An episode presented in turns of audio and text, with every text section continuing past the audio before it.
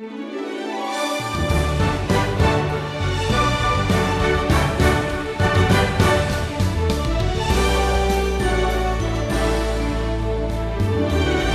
glad you've joined us here on the Wisdom Journey.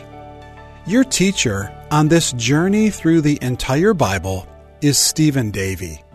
Stephen is the president of Wisdom International. In today's lesson, Stephen continues through the Gospels. The miracles Jesus performed often addressed physical needs. Of course, their ultimate purpose was spiritual. The feeding of the multitude is an example of this. Here's Stephen with today's lesson. Well, today is the first time in our chronological study in the life and ministry of Jesus where all four Gospels write about the same event. We call it the feeding of the 5,000. Now, just before this miracle takes place, uh, Herod, the tetrarch, hears about Jesus' ministry, and, and he's so paranoid he thinks Jesus is John the Baptist resurrected from the grave. Matthew 14 tells us here in verse 2 He said to his servants, This is John the Baptist.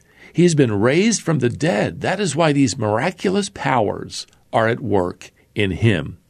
Let me tell you, Herod is being driven mad by his guilt Mark's gospel account tells us about Herod's hatred for John the Baptist. John had publicly denounced the marriage of Herod and the wife he stole away from his own brother.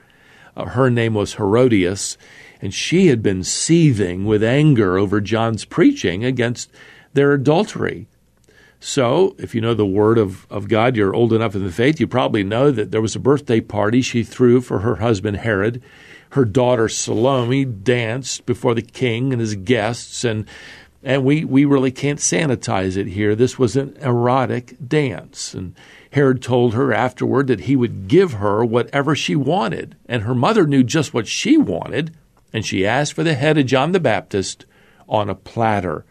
And reluctantly, Herod had John beheaded.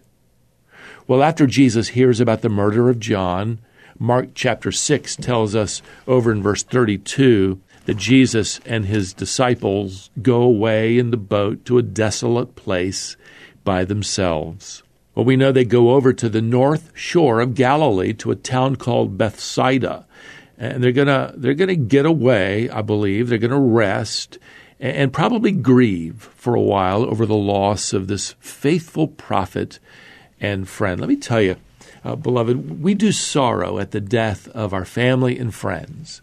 We sorrow, we grieve, yet not without hope. 1 Thessalonians chapter 4 verse 13. Listen, if Jesus wanted to be alone for a while to grieve John the Baptist's death, there's certainly nothing wrong with you doing the same thing. And and don't ever criticize other Christians as being unspiritual because they, they want to be alone for a while. They want to grieve. They're grieving. They're crying over the loss of someone they've loved. Well, Jesus hardly has time to be alone. We're told here that a crowd is waiting for, for the Lord and his disciples as they rowed ashore. Now, all four Gospels tell us that there are about 5,000 men. Undoubtedly, there are women and children as well. This is a massive crowd. It could be as high as 20,000 people. There are going to be two different reactions now to this multitude waiting for them as the disciples row ashore. The disciples, well, they want Jesus to send the crowd away. But Jesus sees this large crowd, and Mark's gospel here in chapter 6 and verse 34 says, He had compassion on them because they were like sheep without a shepherd, and he began to teach them many things. Matthew 14 14 adds that he healed their sick. See, the disciples saw the crowd as an interruption. Jesus was moved with compassion.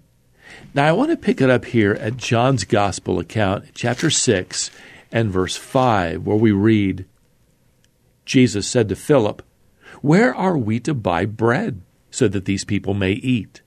He said this to test him for he himself knew what he would do. Now you might read that and wonder, like I did, why pick on Philip?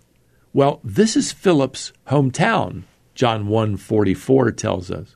Philip knew where the bakery was. Philip knew how much bread cost in this region. You know, I just sort of see Philip getting out his pencil and, and his notepad. Let's see, uh, 5,000 men plus women and two or three children per family, maybe. Let's see, multiply that by three cents a loaf and divide that by 10 bites or whatever. Okay, Lord, I got it. Verse 7 says, 200 denarii worth of bread would not be enough for each of them to get a little. Now, 200 denarii amounted to nearly the average annual salary in this day. So Philip is effectively saying, Lord, uh, that take my entire year's salary. We don't have that kind of money in, in our little money bags. By the way, the Lord is not testing Philip's finances. He's testing Philip's faith. Now, Andrew shows up. Verse 9 says, Well, there's a boy here who has five barley loaves and two fish. Well, barley was the bread of the poor people. It was baked in round, flat pieces, about the size of the palm of your hand. So this little boy has a, a little barley bread, and he's got two fish, we're told here. The word John uses for fish, opsaria, refers to little minnow sized, a little sardine sized fish. People in this day used to season them uh, pickle them, and, and that would add flavor to that rather coarse barley bread. Well, Andrew says, This is what I found. Then he sort of apologizes for it here in verse 9 and adds, But, you know, but what is this for so many people? In other words, you know, but what am I thinking, Lord? Listen, beloved, don't ever apologize for what you have to offer the Lord. Don't ever say, you know, I, I don't have very much to give him. I, am just one little person, I, I, just one little talent, maybe, not much experience. No, just just put what you are and what you have in his hands. You see, the amazing thing isn't just that Jesus does so much with so little.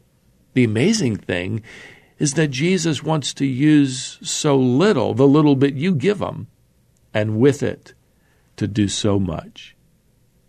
Now, verse 11 says, Jesus then took the loaves, and when he had given thanks, he distributed them to those who were seated.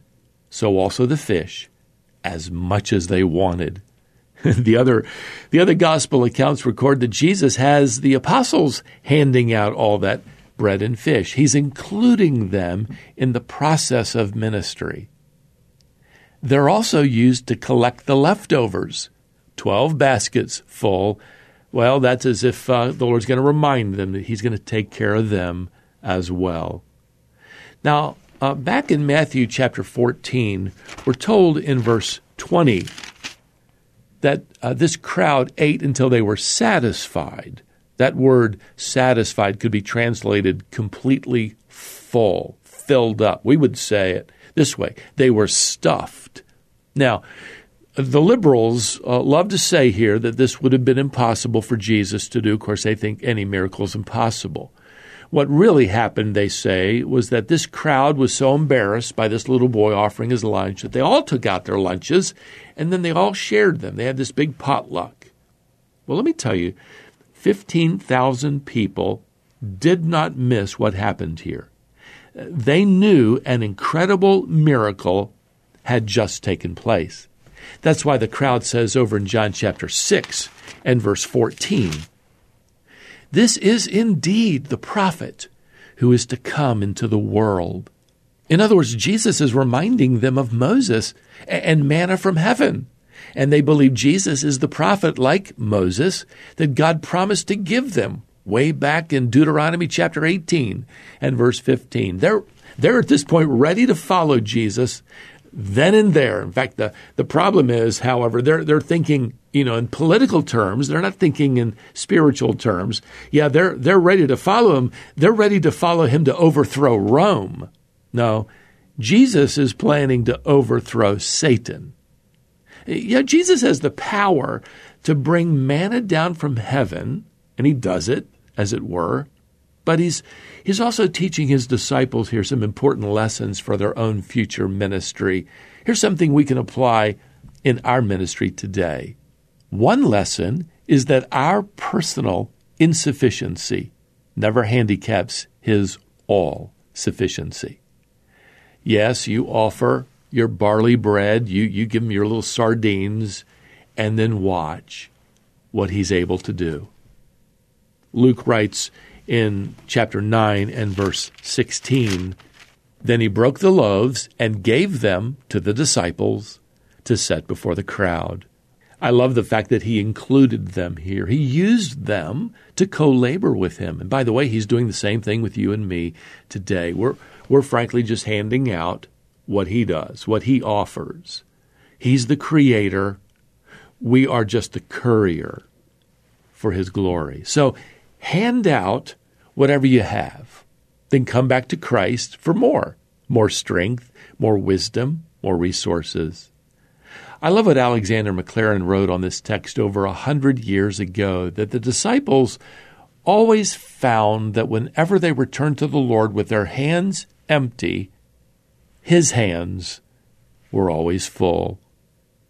You see, when you've reached the point of impossibility, when you're out of strength, when you're out of money, when you're out of ideas, when you're way beyond your experience or talent or ability, well, you just need to hand him your, your little pieces of barley bread and you, you give him a couple of sardines and then watch what he will do.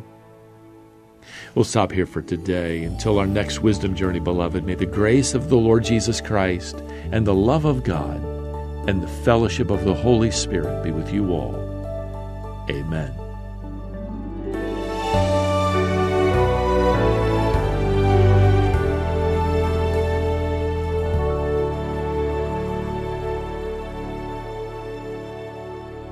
Stephen called this lesson Manna from Heaven again. This is the Wisdom Journey with Stephen Davey. You can learn more about us if you visit our website, which is wisdomonline.org. Once you go there, you'll be able to access Stephen's entire collection of discipleship resources. Access our collection of resources at wisdomonline.org. And join us next time on the Wisdom Journey.